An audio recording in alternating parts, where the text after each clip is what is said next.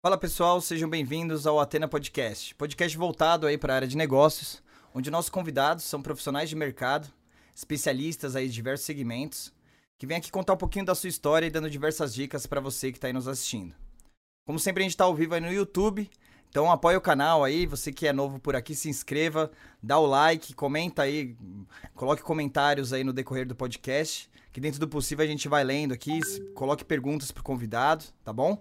E não esqueça também de seguir a gente no Instagram, no atena.podcast, que a gente sempre tá postando novidades por lá, falando quem vão ser os próximos convidados.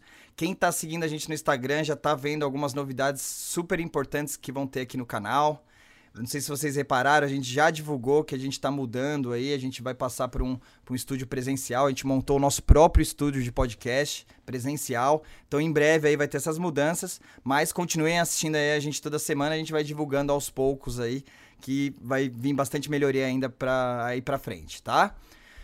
Aí, pessoal, normalmente a gente conversa muito, né, sobre é dicas de empreendedorismo, sobre como você ter o sucesso profissional e a gente sempre, é, muitas vezes, entra no tema de tecnologia, né? Com a importância hoje da tecnologia de facilitar a nossa vida para ser um, um, profissional melhor, para as empresas crescerem, para você conseguir ser um empreendedor. E aí a gente entra muito na perspectiva também de você fazer algo diferente, que entra a inovação. E a tecnologia e a inovação estão entrelaçadas, né, em vários aspectos. A gente vê a tecnologia revolucionando mercados, né? Da mesma forma que a gente, né, o que a gente está fazendo aqui, né, a plataforma e audiovisual do YouTube, das redes sociais, isso foi uma revolução que mudou o mercado. Aí entra a questão do marketing, né? Quem estudou marketing há 10, 20 anos atrás vê que hoje é completamente diferente com a questão do marketing digital. Então a tecnologia vem realmente para revolucionar os mercados é, com a questão dos aplicativos, é, gerando facilidade.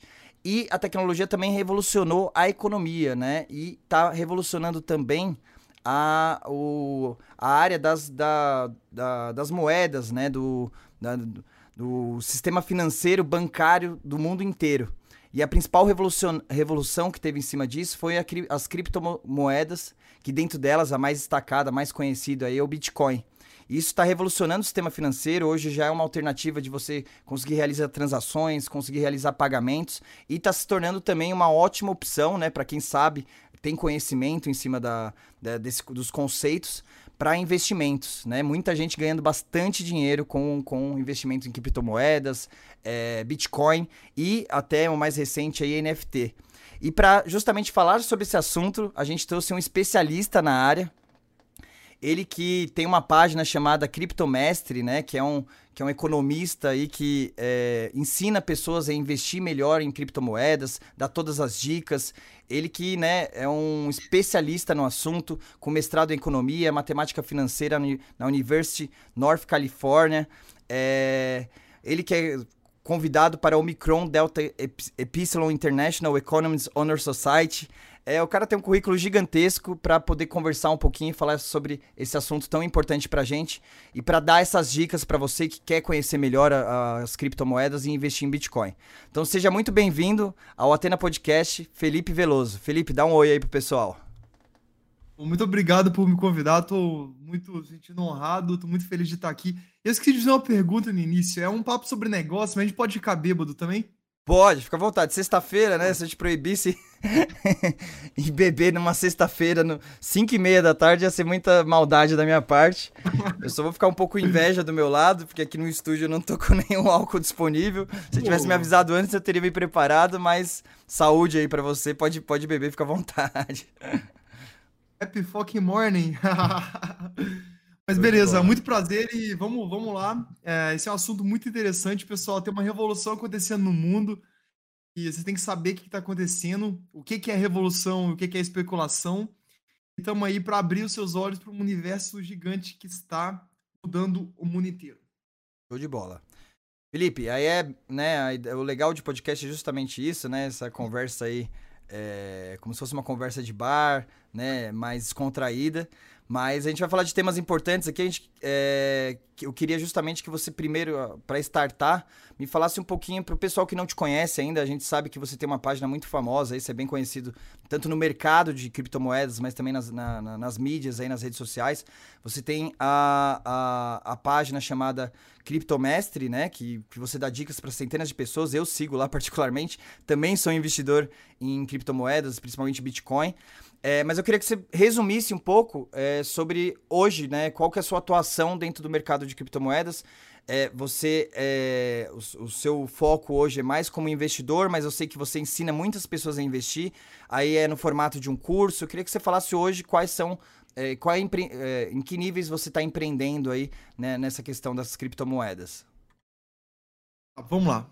Então, uma, minha formação, né? Eu fiz mestrado, estudei pra caramba, a minha vida é meio que maluca, tipo, a estudar, ganhei bolsa para estudar na França, fiz um duplo diploma na França. Cheguei na França, achei que minha vida tava feita. Falei, ah, agora eu sei falar francês, agora eu tô lá, tô feito. Fui pro Brasil, quebrei, minha vida terminou comigo, entrei em depressão, tipo, me lasquei. Aí consegui, né? Inclusive agradecer ao professor Frank Magalhães, do IBMEC, partir dele, ele me ajudou bastante a conseguir uma bolsa de mestrado aqui nos Estados Unidos.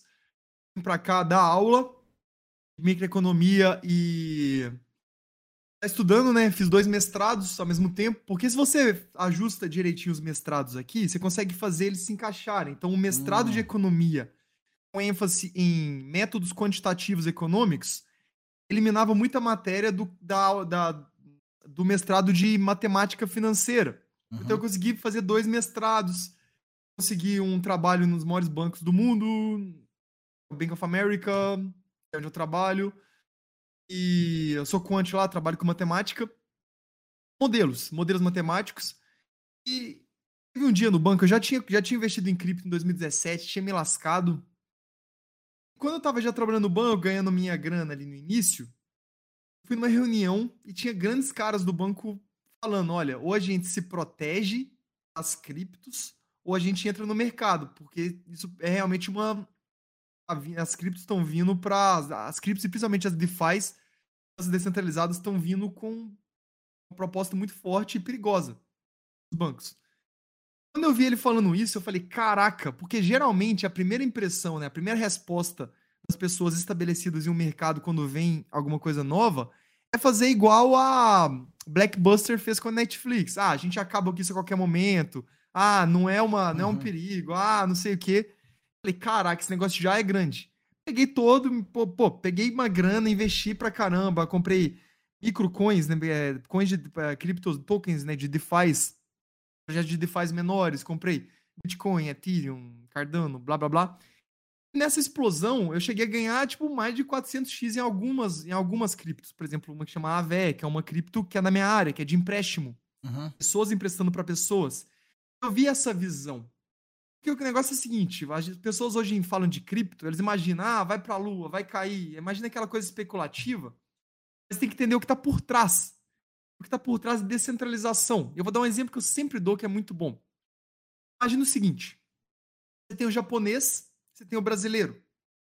O japonês paga a taxa, de, ele, a taxa de juros no Japão é negativa. A pessoa coloca o dinheiro na poupança lá, não rende absolutamente nada. O dinheiro no Japão não rende. No Brasil, a gente tem taxas de juros altíssimas. Ou seja, o brasileiro paga muito emprestado, paga muito dinheiro de juros. As DeFi vão permitir logo, logo que você já, já conseguem, já permitem, essa AVE ela faz isso, o japonês empreste para o brasileiro, mas hoje ainda o mercado não está eficiente. Porque hoje, para você pegar emprestado, você precisa de deixar uma coisa chamada colateral. Deixar um dinheiro travado lá. Mas no futuro, você vai com seu crédito, com seu crédito, pegar dinheiro emprestado três vezes mais barato o japonês, que vai ganhar três vezes mais do que ele ganhava no Japão. Então, isso aí, pessoal, vai mudar a forma que o mundo é feito, que, a, que as finanças são feitas. Sabe? E as criptos estão aí não só para finanças. Eu dou um exemplo que é a minha área. Eu ganhei dinheiro investindo em criptos, em tokens de DeFi, de finanças descentralizadas, porque é a minha área. Eu entendo disso. Mas tem a questão do metaverso vindo aí. Tem a questão da web 3.0, que é a web nova, onde você vai ser dono dos seus dados. Imagina você no Google e as empresas tendo que pagar para utilizar seu dado para te vender publicidade. Vai acontecer isso aí. E, pessoal, isso é muito forte. A gente teve no South by Southwest, lá no, no Austin, a maior feira de inovação do mundo. Tirando aquela de Dubai, mas a de Dubai é de 5 5 anos. É a maior feira anual de inovação do mundo. E, pessoal, um terço da feira era só sobre blockchain, descentralização. Nossa. Absurdo. Meu, é, Felipe, daí só pra gente é, resumir hoje o que, que você atua. Você falou que é, ainda continua trabalhando no Bank of America, né? É, aí você falou, uh, desculpa, você falou aonde você, qual segmento você trabalha, eu não, não consegui acompanhar. Trabalho sou um quant. Um Trabalho quant? com modelos estatísticos. Por exemplo, você quer um. Uhum. Inclusive, estou fazendo isso agora. Você quer um aumento na, na, na- na sua. Quer aumentar sua, o seu cartão de crédito, seu limite. Certo. Tá? O que, que- o que, que você acha que determina o seu limite? O que, que, acha que, o que, que você acha que permite você aumentar o limite ou não? O que, que, que Então, você acha que é? Acho que deve ter um algoritmo, né, que é, Algoritmo. calcula o histórico, de- de- se eu sou um bom pagador ou não. Deve ter um target ali, né, de quantas vezes eu fiquei devendo ou não, para ele poder liberar o quanto de, de receita que eu tenho. Ele deve calcular isso também para poder ver qual que é o meu possível limite. Tem, tipo, tem modelo que tem mais de 100 variáveis. Mas é isso Ah. aí, é um modelo estatístico que Aí fala você a escreve esse probabilidade que você algoritmo? tem. Eu- exatamente. Ah, Eu valido. legal. Eu valido. Ah, você me valida. manda o modelo e eu vejo se o modelo é bom ou não, eu testo o modelo e tal.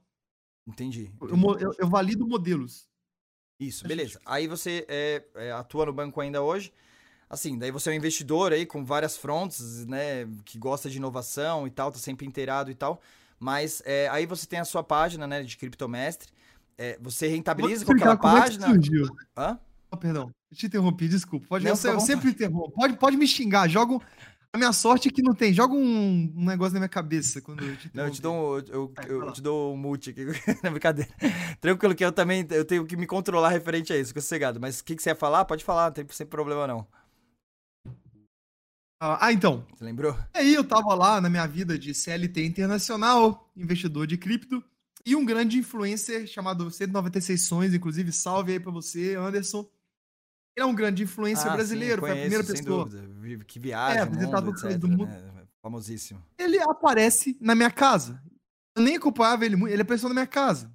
Nossa, jura? Caramba. E, e eu, tava, e eu tava trabalhando lá com os algoritmos cheios de computador e minhas telas e tal. E a gente começou a conversar e tal. E eu mostrei pra ele meus rendimentos em cripto e tal e tudo mais. Ele falou: caralho, você tem que ensinar pras pessoas, porque hoje eu só vejo no Brasil é pirâmide. E a pessoa falando: ah, Shiba Inu vai subir, olele, olá Eu comecei a acompanhar e realmente era verdade. O papo americano, no- nos grupos de Clubhouse, de Reddit americano, era um papo, pô, o que que esse projeto faz, a tecnologia, os fundadores, era um, era um papo deep, papo profundo. O brasileiro era, ah, isso aqui vai subir, isso aqui é lua. Ah, esse aqui tem uma cara de cachorro, caramelo. Então, eu falei, caraca, é verdade. E comecei a postar conteúdo. E aí, em julho, Mas você conheceu o ele- Anderson, assim, você falou que ele apareceu na sua casa, você não conhecia ele. E. eu conhecia ele que eu tinha visto uma matéria no Globo que ele tinha entrado na festa do Neymar. Eu falei, caralho, o cara entrou, tipo, de penetra na festa do Neymar. Eu conheci ele só Mas por como isso. ele te conheceu? Então, o meu Vendo- irmão, ele tá. conteúdos? Então, o meu irmão, ele veio para os Estados Unidos para tentar virar motoqueiro e tal, sabe? Uhum. E ele morava comigo. E meu irmão era, é muito fã do Anderson. Então, o Anderson estava na Jorge, meu irmão mandou uma mensagem no Instagram: vem aqui, não sei o quê. Do nada aparece o Anderson na minha casa, eu trabalhando. De, dia de sexta-feira à noite, eu trabalhando lá. Nossa. Aí ficamos, começamos a trocar uma ideia e tal. Fica, passamos um fim de semana juntos lá no Tennessee, viramos amigos. E aí ele me lançou pra esse mundo. Eu era um cara meio deep ali que investia em cripto e trabalhava no banco. Ele falou, cara, passa esse conhecimento, deixa de ser. E eu era tão obcecado com esse negócio. Eu tinha 100 seguidores, meu perfil era fechado e minha foto. Ah, é, não tinha meu nome, era um código C3477, um negócio do tipo minha foto era minha foto pulando de paraquedas. Só que eu tava no alto e a foto foi feita lá de baixo. Então ninguém sabia quem eu era. Se eu fizesse um amigo a mais e adicionasse no Instagram, eu excluía o outro. Eu, eu queria, tipo, de tão antissocial que eu era. Ele me abriu a cabeça pro fato de, cara, o mundo é feito de pessoas, é verdade? Uhum. É. Você viveria sozinho? Eu falei, não, eu preciso no supermercado pra me comprar comida. Eu preciso. Ninguém vive sozinho. Eu Sim. e o valor que a gente tem é o impacto que a gente faz para as outras pessoas. Então, depois disso, eu comecei a postar muito conteúdo, comecei a brigar com os piramideiros aí no Instagram. E, e aí, em julho, eu lancei um curso e virei oficialmente um fake guru. Então, hoje, eu sou oficialmente fake guru careca mais sensual do universo de criptos que você consegue observar. O um fake guru ainda. Nunca vi alguém ah, se denominando como fake guru pessoalmente, assim, né? Entendi. Então, aí você viu esse nova, né, essa nova oportunidade de começar a trabalhar com marketing digital, de, né, de explorar o marketing digital para né, expandir aí o, o, seu alcance, a questão do curso, etc. E você né, começou a se especializar cada vez mais nesse assunto. Sim, mas não questão só de curso. O que acontece é o seguinte: curso, curso. Uhum. X é o tete a tete. Você trocando ideia com a pessoa. Então eu fiz um negócio que foi revolucionário. Hoje eu não. Esse dia, em novembro, eu abri um curso com uma história de 15 segundos e 100 pessoas compraram. Nossa. Por quê? A gente criou uma fraternidade. Ah, como assim fraternidade? Todo mundo que compra o meu curso, ele faz, começa a fazer parte de um grupo de pessoas que to, todos fizeram o curso, ou seja, todos pegaram a visão. Uhum. Todos fizeram sete módulos. E outra coisa, no sétimo módulo, por exemplo, eu trouxe uma diretora do Bank of America, que ela é PhD em economia e trabalhava no Fed, no, no, no Tesouro Americano, Banco Central Americano. Pago o professor do IBMEC para falar de portfólio. Então, tipo, eu passo a ideia pra galera de uma forma meio fácil de entender, a galera discute no mestrado, que, que a galera faz em paper de PhD. Então é outro nível de, de papo. E a galera pega essa visão. Quando essa galera pega essa visão e se une, muita coisa surge. Então você tem numa fraternidade pessoas do mundo inteiro que são amigas e todas têm a noção de descentralização, de cripto, de investimento, diversificação de portfólio. Então é um grupo foda pra caramba. Eu não posso, não vou falar pode, outra pode palavra. Beber, pode falar palavrão, tu legalize aqui. Vou falar, caralho, foda pra caralho. Ah, desculpa. Não, legal. Ah, entendi. Aí você pegou essa questão da, é, de, de explorar a fraternidade em si, né? lá, hoje eu aprendo mais, porque eu não tenho muito tempo, cara. Esses algoritmos, eu tava. Eu cheguei atrasado no cálculo com você, que eu tava conversando com um cara de New York sobre um modelo estatístico que deu pau e os caras estão me, me, ligando, querendo saber o que, que eu posso ajudar. Ah, então, eu não tenho tanto tempo, então eu tenho que aproveitar meu tempo da forma mais eficiente possível. Então, cara, eu abro ali a fraternidade, todo dia de manhã alguém mandou um relatório do mercado. Caraca! Sabe? Uhum. Aí eu trago convidados especiais. E que pega? Essa fraternidade, por exemplo, a galera que comprou o curso em julho, eles pagaram, sei lá, mil reais. Eu não cobro deles nem um centavo a mais, eles estão na fraternidade e eu, e eu entrego conteúdo para eles. Semana tem live e tal. E eles não toda né, semana, fazem network mas... entre eles, é, tiram dúvidas, ainda continuam conversando, disso, vão tá tirando ligado? dúvidas, falando sobre novidades, etc. E você faz um acompanhamento ah. ali, é como se fosse um grupo mesmo de. Viram seus amigos ali, network é. profissional, amigo, que você vai ajudando no como decorrer. Eu sou, Desculpa, eu, eu, interrompo pra caramba. Não, porque você. Porque como eu tenho. Tipo, eu tenho meu emprego, tenho meus investimentos. Eu, eu tenho um pouco de liberdade para me falar o que dá na minha cabeça. Eu não preciso disso. Eu não sou vendedor de curso. Eu sou um fake guru profissional. Uhum. Eu, não, mas isso que é legal, porque realmente a galera vê a oportunidade da, do marketing digital e é tentador, né? Querendo ou não. Né? Isso, isso já vem sendo explorado há muitos anos, você tem ciência disso. E muitas pessoas veem como uma grande oportunidade de, de, capitalizar, de enriquecer com isso. E aí tem N cursos aí que você sabe, de 6 em 7, fórmula de lançamentos e etc. E assim, no, querendo ou não, você também está seguindo algumas estratégias, que é a questão do, de, de, de, cursos digitais, você está seguindo a estratégia de fraternidade, que também não é você que inventou, né? Existem não. técnicas disso no mercado e tal. Mas o diferencial é isso, né? Que você é, não coloca isso, por mais que isso seja tentador e você deve estar explorando isso, ainda não é o seu foco principal. Você pensa em fazer uma transição e começar a viver disso, por exemplo, ou não? Sabe onde eu ganho? Hum. Vou explicar onde eu ganho. O dinheiro que eu ganho com o curso, 50% vai pro Anderson, já, já tô falando. Pro Anderson? Eu, eu pago, eu, eu gasto, eu gasto em dólar. Eu moro no centro da cidade, de frente pro estádio. Tipo, não, não é muito em dólar o que eu ganho. Eu gasto com. Aí eu pego essa grana, eu gasto com assessoria de imprensa, eu gasto. Pra quê? Porque eu descobri que tem uma coisa mais forte do que dinheiro de curso, por exemplo. Uhum. Vou dar só um exemplo. Tem um cara na minha fraternidade que ele tem uma das maiores lojas online de livro do Brasil. Acabei de assinar meu contrato pro meu primeiro livro. Por eu ser um grande agora, por eu ser um influencer de cripto, eu acabei de ganhar 0,5% de uma da fintech gigantesca do Brasil, uma fintech que chama Vank, com, com Q no final. Foda pra caramba, eu virei conselheiro oficial, junto com o Gustavo Caetano, que é um cara foda que fundou a Samba Tech, junto com um cara, tipo, um dos empresários fodões ali, com o Andrei Nuzzi. Então, hoje eu tenho acesso a pessoas que antes eu não tinha acesso. Por causa de eu ser um fake guru da internet e conhecer pessoas agora, eu tava no South, no South by Southend, eu fui na festa da, da, da Sandbox, que é uma das maiores metaversos que tem no mercado. A Paris Hilton tava tocando para poucas pessoas e eu conversando com o CEO da Polygon, que é uma das maiores criptos que tem no mercado. Milhões de dólares de, marca, de capitalização. É aí que eu ganho. Dinheiro de curso, foda-se. Desculpa falar isso. Foda-se. Essa é só brisa. Cara, eu tô em contato com, a, com essa galera. Acabei de fazer uma coleção de NFT que na primeira semana vendeu 500 mil. E a gente pega essa grana, nós vamos fazer um evento internacional, vamos, tipo, alugar uma casa que é 10 mil dólares a diária. É aí que tá o poder, sabe? Uhum. Foda-se dinheiro de custo digital. Só mas que os contatos que, que você faz. É, e o principal é que você não depende foda. disso, né? Que você falou da questão do banco e tal, mas assim, você vê até uma possibilidade de você, às vezes, né? É porque você tá tendo várias oportunidades, mas às vezes se dedicar mais nisso de, de né, empreender em cima disso do que continuar trabalhando no banco? Ou você acha que consegue tocar em paralelo? Porque eu fico pensando até numa questão que você falou, né? A sua gestão de tempo de conseguir fazer tudo isso e manter esse network, etc. Vou te explicar o que, que vai acontecer. Eu estou abrindo uma empresa de tokenização de ativos, que parece Liquid, só que melhor. Liquid que o Itaú comprou. Hum. vou, ah, vou te explicar. Imagina que você vai investir em uma construção de um prédio.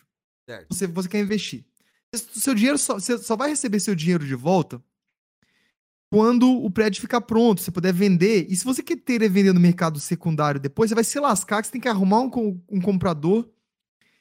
Eu tô fazendo uma empresa com um membro da minha fraternidade lá, o Léo, o Léo, o Daniel e a Nina, e nós vamos permitir esse tipo de empreendimento de você transformar esse investimento em um token.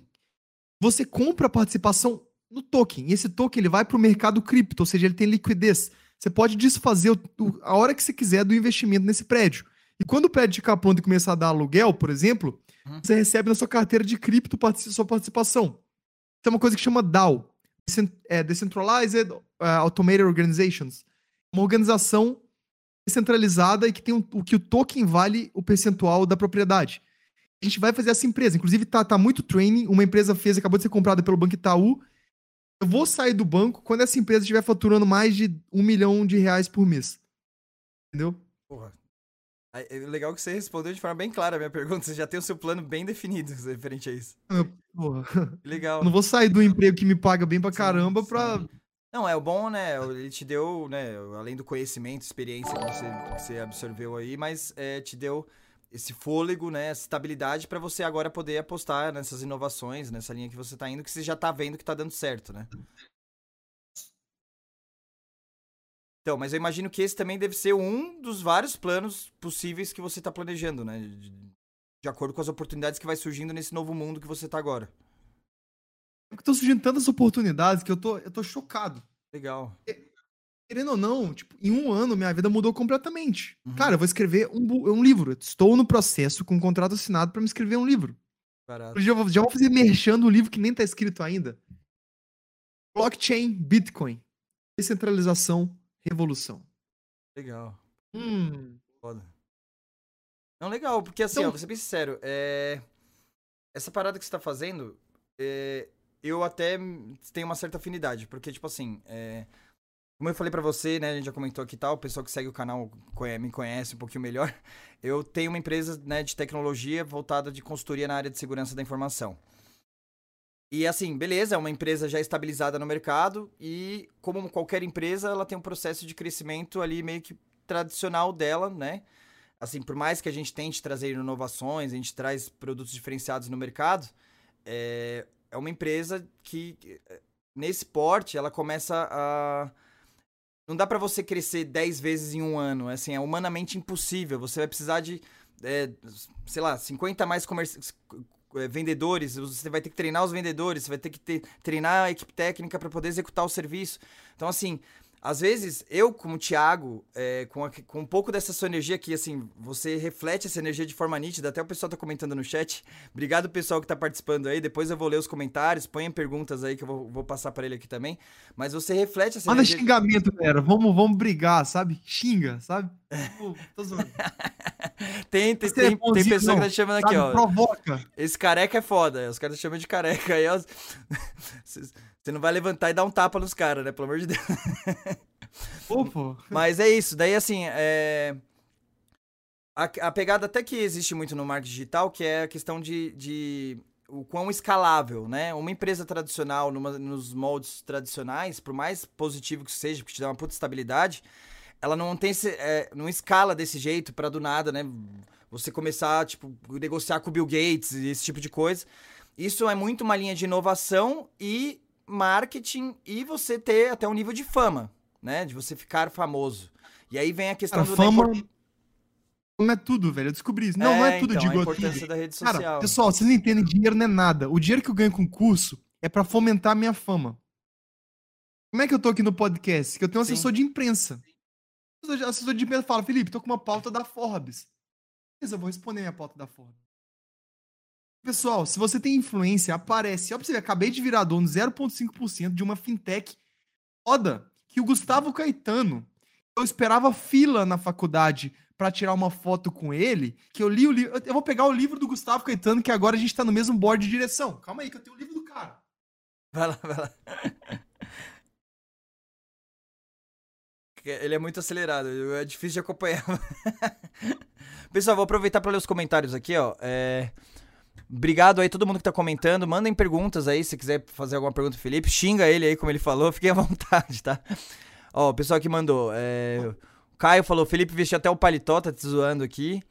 Tem um segundo Cirilo falou, nossa fraternidade é muito top. Deve ser o pessoal da sua fraternidade aqui que tá prestigiando o- podcast. É, Nina Van Hit, hoje já se tornou imensurável o impacto do Felipe na nossa vida, das aulas através da fraternidade. Tem muito aluno seu aqui acompanhando o canal. Obrigado, pessoal, sejam bem-vindos. É, Aqui, fra- mais um fraterno aqui, Alexandre Bra... Bra... Baprista, tatuador de negócios. Freezing Fox vai, dom... Freezing Fox vai dominar, dominar tudo, que é a parada né, do, da NFT lá que eu vi. Depois eu quero que você fale um pouquinho sobre isso. Network é sinistro. Mano, é, Felipe é imperativo, eu percebi. Show de bola, mostra o livro aí. Já li os comentários aqui. Kiki- Continue mandando, pessoal. Alexandre Mandem perguntas.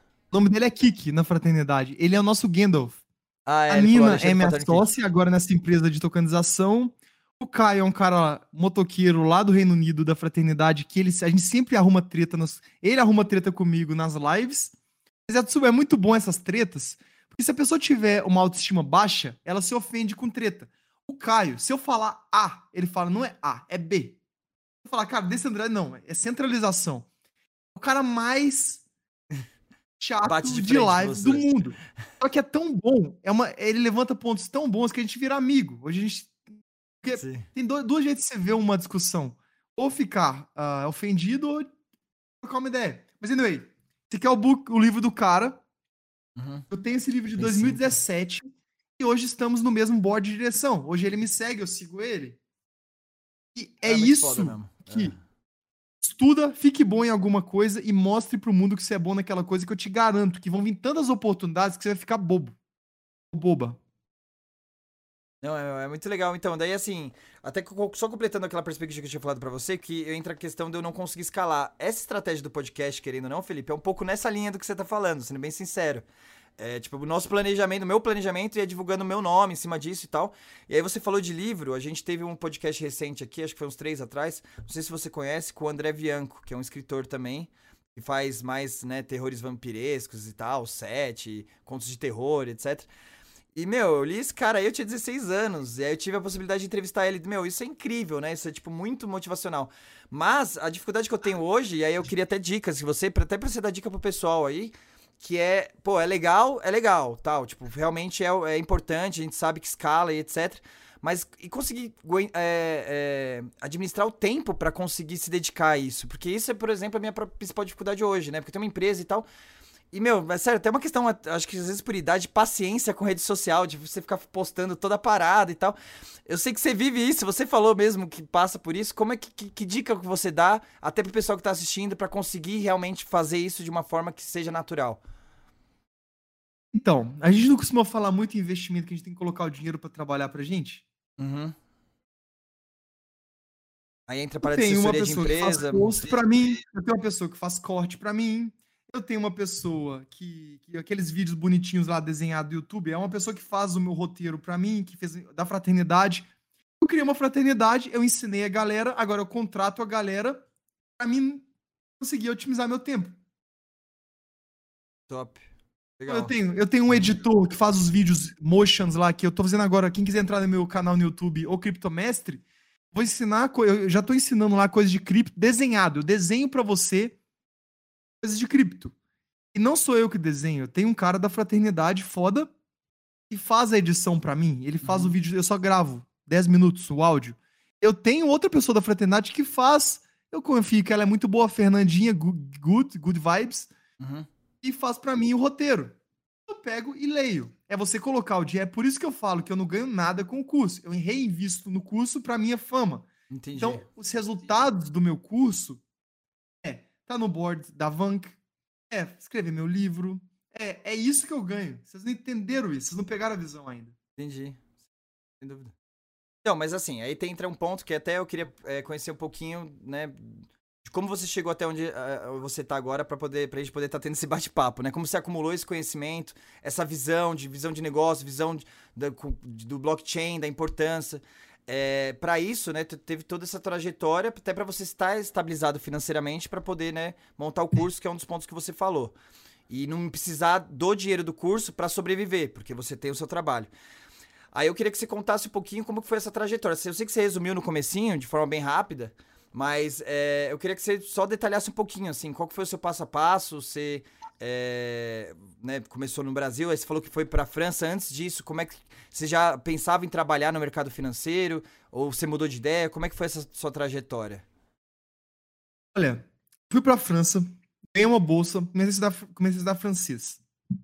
As coisas começaram a dar certo. Mas você foi quantos anos ah, daí? Só pra gente né, colocar um timeline aí. Isso foi há uns nove anos atrás. Quando eu tava na França, eu achei que, pô, minha vida não, mas tá quando feita. você foi pra França, você já trabalhava ou não? Você foi lá meio que pra estudar mesmo e tal? Eu ganhei uma bolsa. Na época eu, tra... eu, era... eu fazia estágio em um lugar chamado Seva Logistics, que é de logística. Uhum. E você estudava o quê? E... Administração. Administração. Nem é coisa é, numérica. Hum. Aí eu fui pra França, estudei uh, negócios internacionais.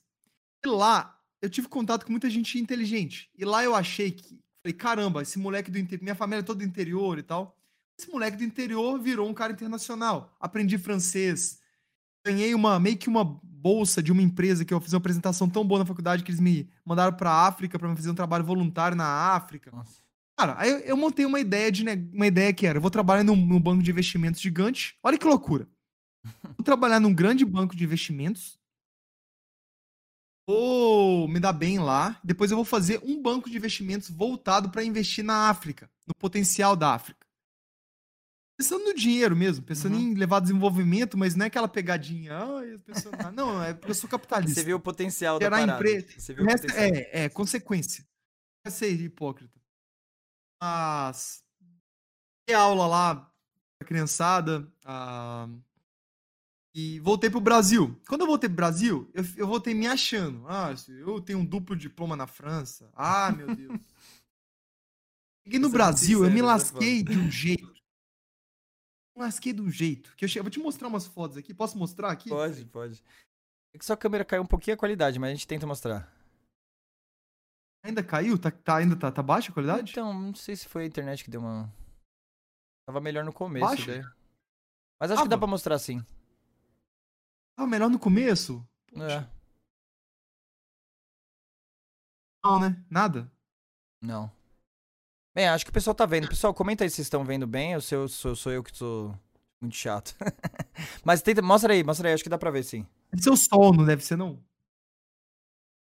Não, acho que não.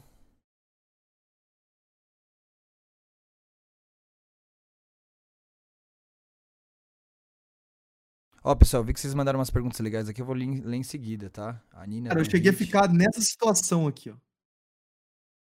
Dá pra ver um pouco. Tipo, depressivo, lascado. Olha aqui.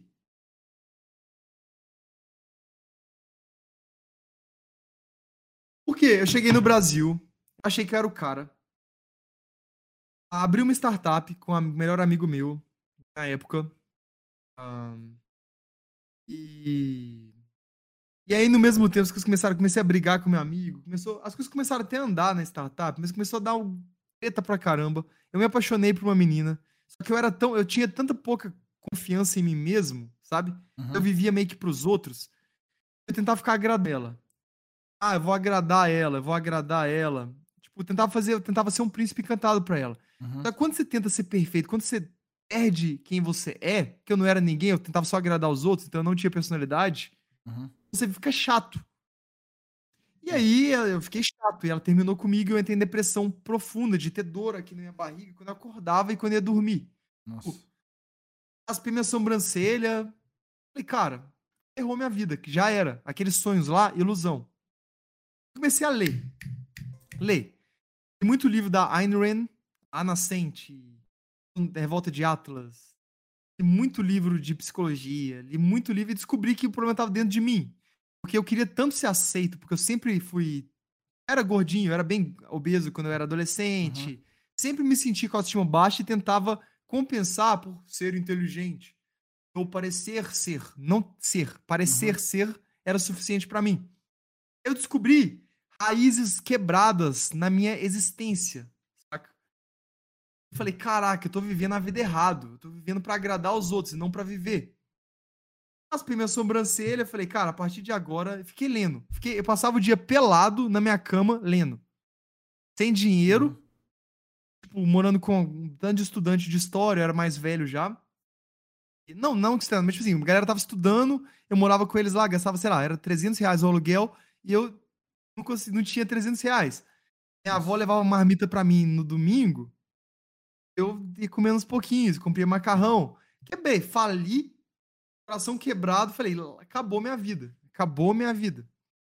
E aí eu comecei a ler e descobri que, que o problema era interno meu, que eu vivia para os outros, não vivia porque eu achava, pelo que eu acreditava, eu não acreditava em nada. Eu acreditava em qualquer coisa que os outros, que eu achava que faria os outros achar legais, achar legal. Uhum. Hoje eu tenho personalidade porque eu descobri que eu fui tão infeliz por não ter uma, querer agradar os outros, Hoje eu ligo foda-se. Eu, tava, eu ficava com bad, que meu cabelo tava caindo. Hoje eu rapo e falo, foda-se. Isso é muito bom, pessoal. Foda-se. É uma palavra muito libertadora. Foda-se. Eu peguei, entrei no meu LinkedIn, comecei a postar barbaridade. Ah, eu gosto do meu currículo, vou queimar meu filme aqui nessa porra. Comecei a postar barbaridade no meu. Eu falei, tudo que eu queria segurar aquela, aquela imagem, acabou. Essa porra. Acabou.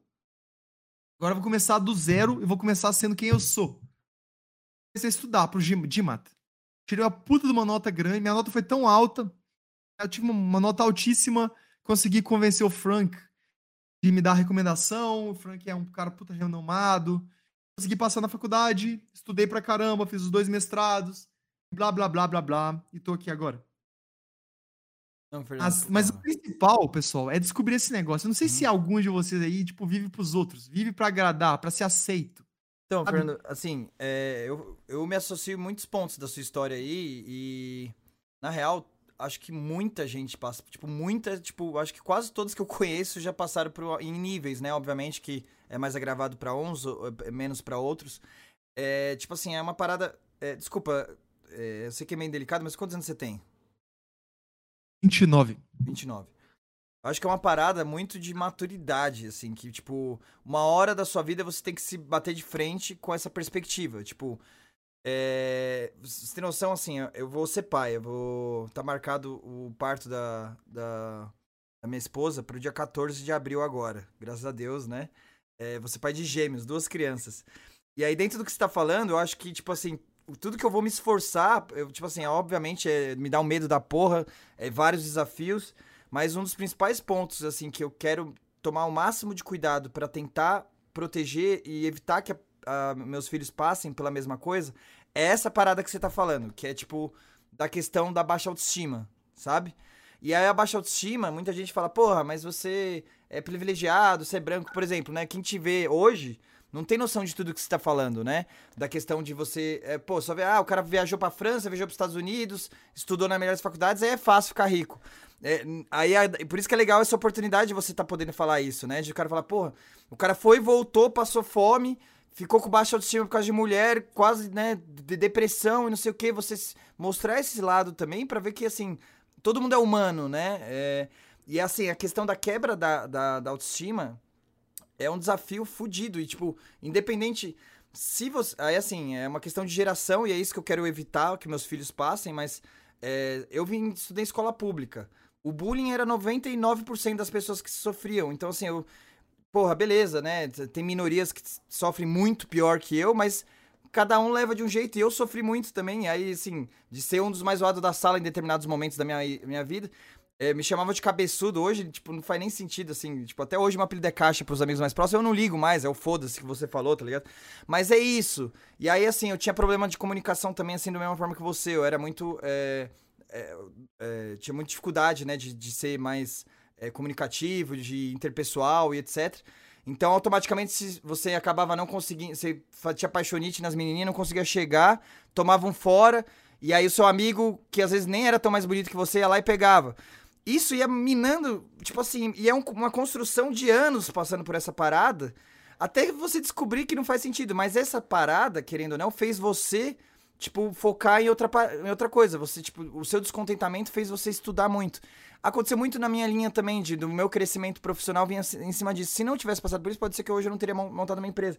Mas falsos se iludem que só quem é feio ou quem é pobre, é, quem é nerd, quem é, quem é não comunicativo, que sofre por isso. Todo mundo sofre. E só depois que eu fui descobrir. O cara que me zoava o cara que era o mais bonitão da sala, que pegava a menina que eu queria pegar, ele também sofre. A menina do Instagram hoje que você assiste, que tem o corpo perfeito, que você inveja até a morte, ela também sofre a baixa autoestima, só que em perspectivas diferentes é o mal que todo mundo e a maturidade vai te dando noção de você dar valor a si próprio, independente de questão de beleza, independente de questão de grana, independente de qualquer coisa, tá ligado? E eu acho isso muito foda, e por isso que eu acho foda você contar a história para servir pro, até principalmente pro monte de aluno seu que tá vendo aqui, que isso é um ponto importante de evolução, independente de grana, independente de tudo, né? Caralho, Thiago, e como é que foi, velho? Como é que você, de onde, onde foi o pá? Mano, você, você sofria bullying, e aí, tipo, você estudou, como é que foi a parada? Então, mano, é assim, não é um momento tal, mas, tipo, tem algumas coisas marcantes, assim. Tipo, tem uma parada que eu acho que, assim, a, a construção, tipo, da maturidade da, da idade vai te, te, te fazendo, te obrigando a passar por fases. A primeira fase foi me encontrar em termos de, de saber quem eu sou. Porque o primeiro estágio, eu acho, é a confusão de você não se encontrar, né? De você. Aí, assim, dentro da rodinha, o cara que é mais popular é o cara que é mais piadista. Aí você força, começa a fazer piada para você tentar ser esse cara. E você não é, tá ligado? E aí, tipo, teve mais ou menos, sei lá, com 16 anos eu me encontrei que, assim, eu tinha meu jeito, eu sou meio rabugento mesmo, que meu pai era, eu, tipo, peguei essa associação de ser meio grosso, objetivo, e é, me encontrei muito no rock and roll, que eu gostava, sou nerd pra cacete, sou nerd pra cacete, então eu me encontrei... Não, com... bebê, o que, que você curte, o que, que você ouve, pô? A minha banda predileta é The Doors. Eu gosto de Led Zeppelin, gosto mais de é clássico, assim, eu não. É mais as old style, é, Led Zeppelin, exato. The Doors. Você Porra, já deve ser mais legal, hard ou não? Você já é mais hard? Ah, velho, eu gosto de ouvir um corn e dar cabeçada na, na minha mesa. Eu gosto e, também, ah! um Rage Against, um negócio pra, pra quebrar tudo também. Pô, mas, é, mas aí, olha só, não, só um ponto forte. Quando você vir pra cá... Hum. Desculpa. Fala aí, fala aí. Quando você vir pra cá, nós vamos no Rock Bar aqui, ficar chapado e entrar naquelas rodas de porrada, sabe? De. Sim, bate-cabeça, porra. Caramba. É, é, isso aí, pô. Mas falei, mas continua, desculpa. Já sangrei minha boca em bate-cabeça. Isso... Da hora. Você é dos meus, você é dos meus. Mas aí, assim, foi essa parada, eu me encontrei, só aquilo tal. Aí, assim, beleza. Ainda sofria bullying um outro, que daí, né, eu sou da época dos times dos roqueiros contra os pagodeiros. Os roqueiros realmente só se fudia, que as meninas ficavam com os caras e você ficava com inveja, beleza. Mas dentro do meu grupo me encontrei, etc. E aí veio uma segunda transformação, que foi tipo assim, você acha que. Aí você se segura nisso porque você, tipo, ah, agora me encontrei. E é uma sensação muito boa, né? Te dá uma confiança. Só que aí entra no seg- aí você cai no segundo erro, mano. E é tipo assim, você, você entra numa parada pra salvar de um erro e você entra em outro. De você achar que aquilo que você é e ponto final e ser cabeça fechada e achar que você, que, que, que você está certo em tudo, porque agora você se encontrou. E aí vem mais, mano, 10 anos de desconstrução pra você saber que você é um babaca, que beleza, você tem os seus gostos, foda-se, e que na verdade, tipo, você tá sempre aprendendo e sempre evoluindo. Tipo, mas é uma parada muito de maturidade, né? Não sei se você passou por esse segundo Caralho. ponto também. Passei, pô, passei, passei. Mas não foi tão forte quanto o primeiro, sabe? Porque o primeiro Ah, era, sim. me doía mais na vida, porque nunca consegui ter, tipo, uma namorada durante muitos anos por causa Uhum. disso. É foda. Perfeição é chato. Tem uma, uma frase de um livro americano muito foda que eu li, The Book of Puck. Perfection is boring. Perfeição é chato. As pessoas se apaixonam pelos defeitos.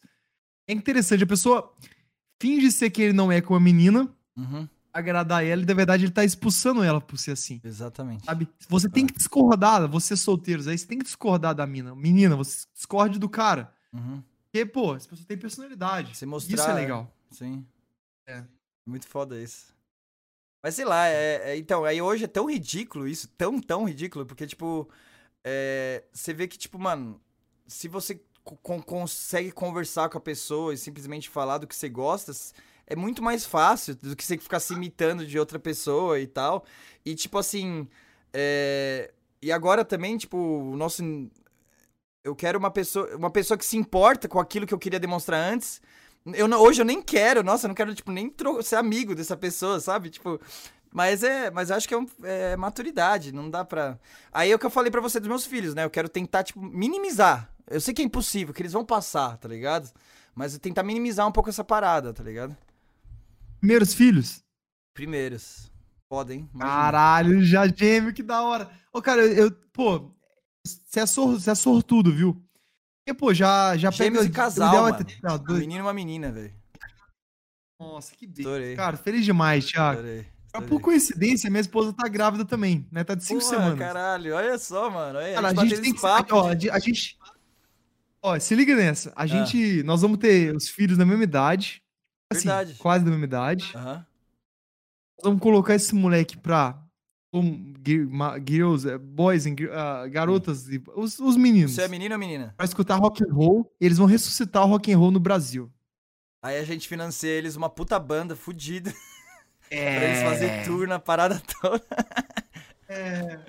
Demorou, demorou, eu topo. Cheers. Fechou. Fernando, obrigado. É, A gente vai continuar aqui, eu só vou parar um pouco pra ler os seus, seus alunos aqui que mandaram bastante mensagem legal. É, pessoal, continua mandando aí, mande perguntas. Vocês estão ah, é, elogiando muito, falando coisas legais aí, mas mandem perguntas pra mim passar pra ele aqui também ao vivo, eles já respondem vocês, é a parte legal aí. Diferente dos outros podcasts tradicionais, né? Os caras jogam as perguntas só pro final e ainda meio que caga, né? Lê as que dá e já era. Aqui não, a gente vai lendo no decorrer, fica um negócio mais interativo. É. Então, ó, tem uma pessoa que mandou uma pergunta aqui, ó. Como migrar do mercado tradicional para o mercado de tecnologia para quem está totalmente inserido no mercado tradicional? Tipo da área de controlo, controlo, controladoria para inovação. Uma pessoa que trabalha com controladoria e quer entrar com tecnologia, quer entrar com inovação, como é que faz essa migração? O que, que você recomenda aí? Você que é de Ah, banco boas- tradicional, né? Para você, acho que é bem Tenho real essa pergunta. Tenho boas recomendações. Só pra falar antes, o pessoal da fraternidade tá comentando lá, mas não leva muito a sério, não, que tá todo mundo bêbado. Eles estão mandando aqui na fraternidade, no grupo, tá todo mundo bêbado aqui, ó. Esse Caio, se ele mandar alguma coisa, bloqueia ele, que ele tá chapado já, viu? É só escrever besteira. Mas tá, Tranquilo. vamos lá. Ah, só abrir aqui. Então, é o seguinte. Primeira coisa. Hum. A sorte de quem quer migrar pra tecnologia é que tá faltando profissionais. Ontem eu li, tava na Bloomberg, que é um dos maiores sites americanos aqui, tem 600 mil pessoas, 600 mil vagas cybersecurity, ou seja, segurança digital, que é a sua área, Que é o que eu trabalho. abertas nos Estados Unidos, que não conseguem pessoas para trabalhar. Então, meu amigo, vou te explicar uma coisa. Eu, inclusive, fui chamado um pouco tempo atrás para mudar. Eu tô de Charlotte para mudar para Nova York para trabalhar mais ainda com as paradas de programação de Python. Você não precisa de fazer uma formação, uma graduação para você trabalhar com tecnologia. Você só precisa saber fazer a porra da tecnologia. Calma. Ah, mas como assim? Como é que eu vou aprender a fazer? Vou dar um exemplo muito prático. Vou dar um exemplo com uma área muito parecida com que eu já trabalhei com muita gente assim. Ciências de dados. Vou dar um exemplo prático, mas isso, isso serve para tudo. Cybersecurity, programação, tudo. Ciências de dados. Vamos supor que você quer trabalhar com ciência de dados. Você vai na internet vai saber o que, que um cientista de dados precisa saber.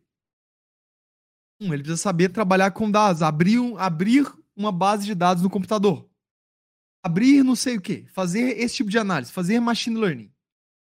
Calma. Você vai escrevendo tudo que o cientista precisa saber.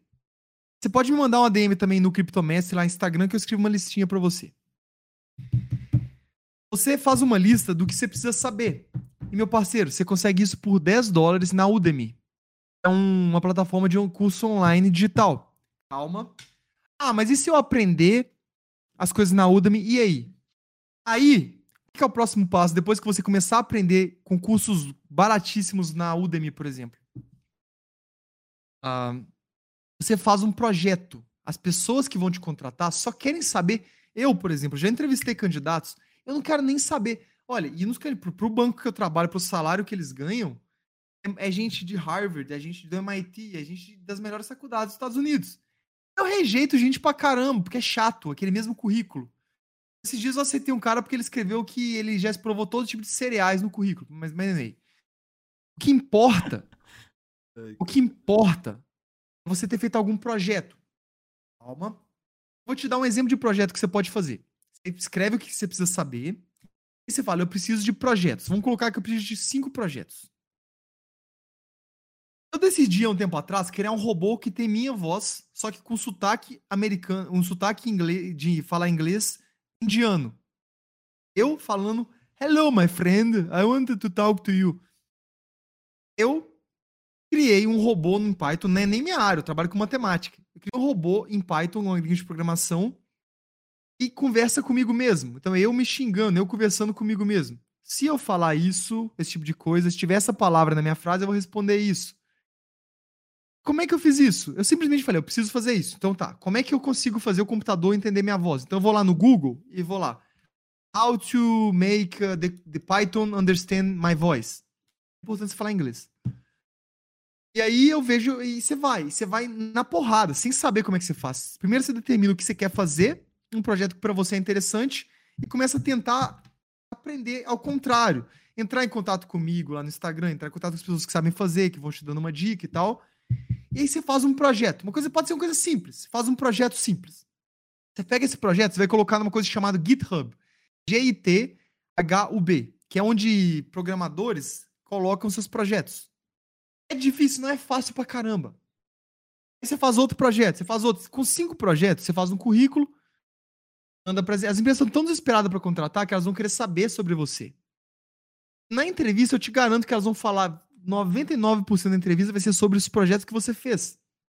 E quando eles souberem que você não é graduado em uma área de, de tecnologia e você sabe fazer, vai ser contratado. Se você quiser um atalho, tem um cara que chama Guilherme Junqueira, que inclusive, olha que legal. Eu, uma vez na faculdade que eu estudava, eu vi uma palestra dele, peguei uma fila para trocar uma, uma ideia de um minuto com ele. Hoje ele é meu amigo, me segue, troca ideia comigo, porque a gente estava mesma, no mesmo evento privado lá na, no, no Texas. E esses contatos. Aí você pode fazer um curso dele que chama Gama Academy. Você escreve aí no Google, eles, eles 90%, 90 de, de empregabilidade, o curso do cara. De tecnologia. E olha, eu tô fazendo propaganda pra você. Caramba, hoje, Guilherme. Manda, manda o Pix aí. fazendo propaganda pro Guilherme Junqueira da Gama Academy, que eles, eles facilitam esse processo para você. Eu sou meio autodidata. Inclusive, tem um livro que chama Ultra Learning. Te ensina a aprender coisas mais rápido. Eu sou desse, eu sou adepto de aprender sozinho. Você pode fazer um curso, e o curso dele é bom, tá? Tem como você mudar, o mercado está precisando, e você, por ter experiência prática em outra coisa, vai ser uma pessoa mais inteligente. Você não vai, vai ser só tecnologia por tecnologia. Você vai resolver problemas utilizando a tecnologia, mas o problema é do mundo real. Você sabe de mundo real. É isso aí. Fernando, show de bola. Acho que, meu. É Felipe, porra! Eu falei errado? É Felipe. Desculpa, Felipe, foi mal. Não, não, Tusa, pode me chamar de Fernando. Não, Vai, não, Fernando, foi mal, Fernando. foi mal. Eu já falei, eu te chamei de Felipe, foi a primeira vez. Parece, Foi mal, foi parece, mal. parece. É, Felipe. Não, pior que é o mesmo cara que, que, que cuida da parte técnica, chama Felipe também, não faz nem sentido eu errar. Eu falei os charás, desculpa. É, Felipe, Ah, relaxa. Faz um favor pra mim. é, o pessoal comentou aqui. é, meu, ó, sensacional sua dica. Eu vou até fazer um comentário aqui, mas o pessoal comentou aqui que acho que spy é a luz do, da janela. Você acha que você consegue fechar um pouquinho mais? Ou colocar a câmera mais pra, pra esquerda, eu acho, sei lá. Fechado, mas Não, é pro tá, outro lado, ó. Vou colocar aqui, ó. Deixa Aí melhora um pouco.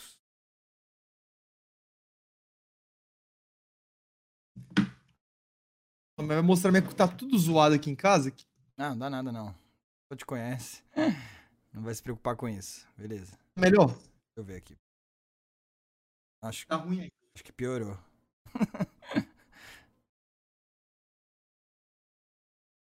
é, não tem, não tem cortina, né, nessa janela. Tem, pô, tem aqui, ó. É porque ela é uma cortina meio. Tá vendo? uma Ah, entendi. Não, não corta to- 100%, né? Não é blackout, né? Que fala. É bem que eu não tô de. Ah, Porra, assim tá bom, não olha. Então, pessoal, legal pra caramba a dica que, que o Felipe deu.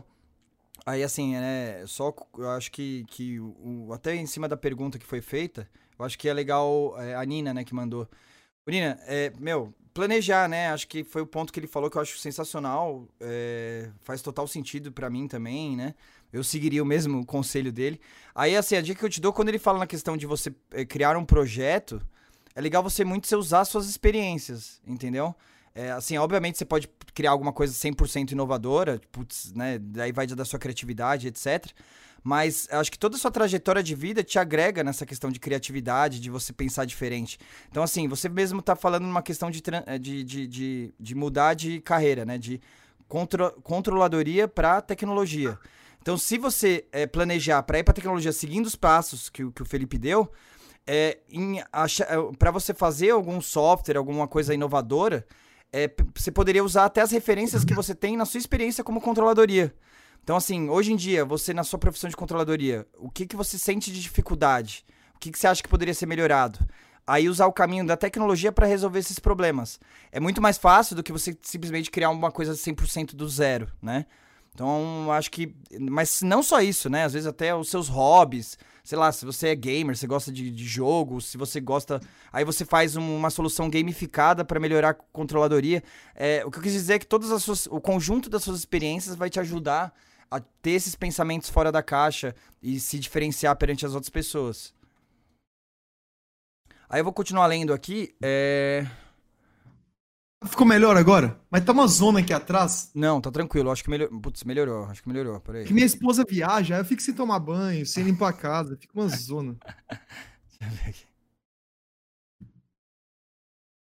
Boa. Melhorou sim. Bem, vamos lá. É, deixa eu jogar as outras perguntas aqui que eu vi coisas legais. Ó, o Alexandre comentou: importante é viver para aquilo que você acredita seguir em direção ao seu sonho. Né? Legal, Alexandre. Valeu pela, pela contribuição. Aí o Alexandre também mandou. Aí eu queria até aproveitar e entrar nesse assunto com você, porque é um, é um tema que gera muita curiosidade nas pessoas, né? Nossa, agora ficou muito boa, Felipe. Agora ficou boa pra caramba. Valeu, obrigado o esforço aí. Desculpa ter gerado todo esse Não, relaxa. esforço aí seu. É, Eu queria muito falar sobre NFT, né? Que é um assunto que tá em alta. A gente, né, criptomoeda, Bitcoin, o pessoal, né, por mais que ainda, ainda muita gente não, não conheça, mas já, já é algo mais popular, NFT é um, é um negócio bem é, atual, né, que muita gente ainda não tem nem noção do que, que é. E aí o Alexandre mandou aqui, ó, quero criar uma NFT de fotografia com benefícios para quem adquirir. É, preciso. Que, ele colocou, preciso de como começar. Imagino que ele deve ter. é, o que, que eu preciso para com- começar? Me dá uma dica inicial. Aí, aí só para pessoal que às vezes não, não entende muito o assunto NFT, né? Porque não é comum para todos. Só dá uma resumida nisso, como você atua com NFT, que eu vi que você já né, tá, tá investindo bastante nisso. E aí é, eu queria que você desse essa dica pro Alexandre que queria começar justamente é, com a questão da fotografia e tal. Beleza. Ó, é o seguinte. NFT, primeiro, o que que é? Vou falar da forma mais simples possível. É você conseguir dar propriedade, ou seja, se você, você provar que alguém é dono de uma coisa que não é material, você não pode tocar, e que é única, ou seja, não existem várias delas. Tá? pode ser um quadro digital, pode ser uma música, ou seja, é uma coisa digital que está no computador, mas é única. Pode ser várias coisas. No caso, você fotografia, só tem uma foto. Beleza. Agora aí que tá. Você pode atribuir valor pela foto em si, que o valor intrínseco é baixo, porque tem várias fotos sendo postadas lá todo dia. Se for a foto pela foto, não vale muita coisa. Eu vou comprar essa foto, mas tem tanta gente postando, criando NFT, que acaba que ela não vai ter muito valor. Ou você pode fazer uma NFT de utilidade, ou seja, a posse dessa NFT te dá algum benefício, que é o que você falou, que genial. No caso, você tira fotos, eu acho que eu te conheço, é o, é o Kik, né, que tá falando. Você tira foto de motocross. Por que você não faz alguma parceria com os eventos?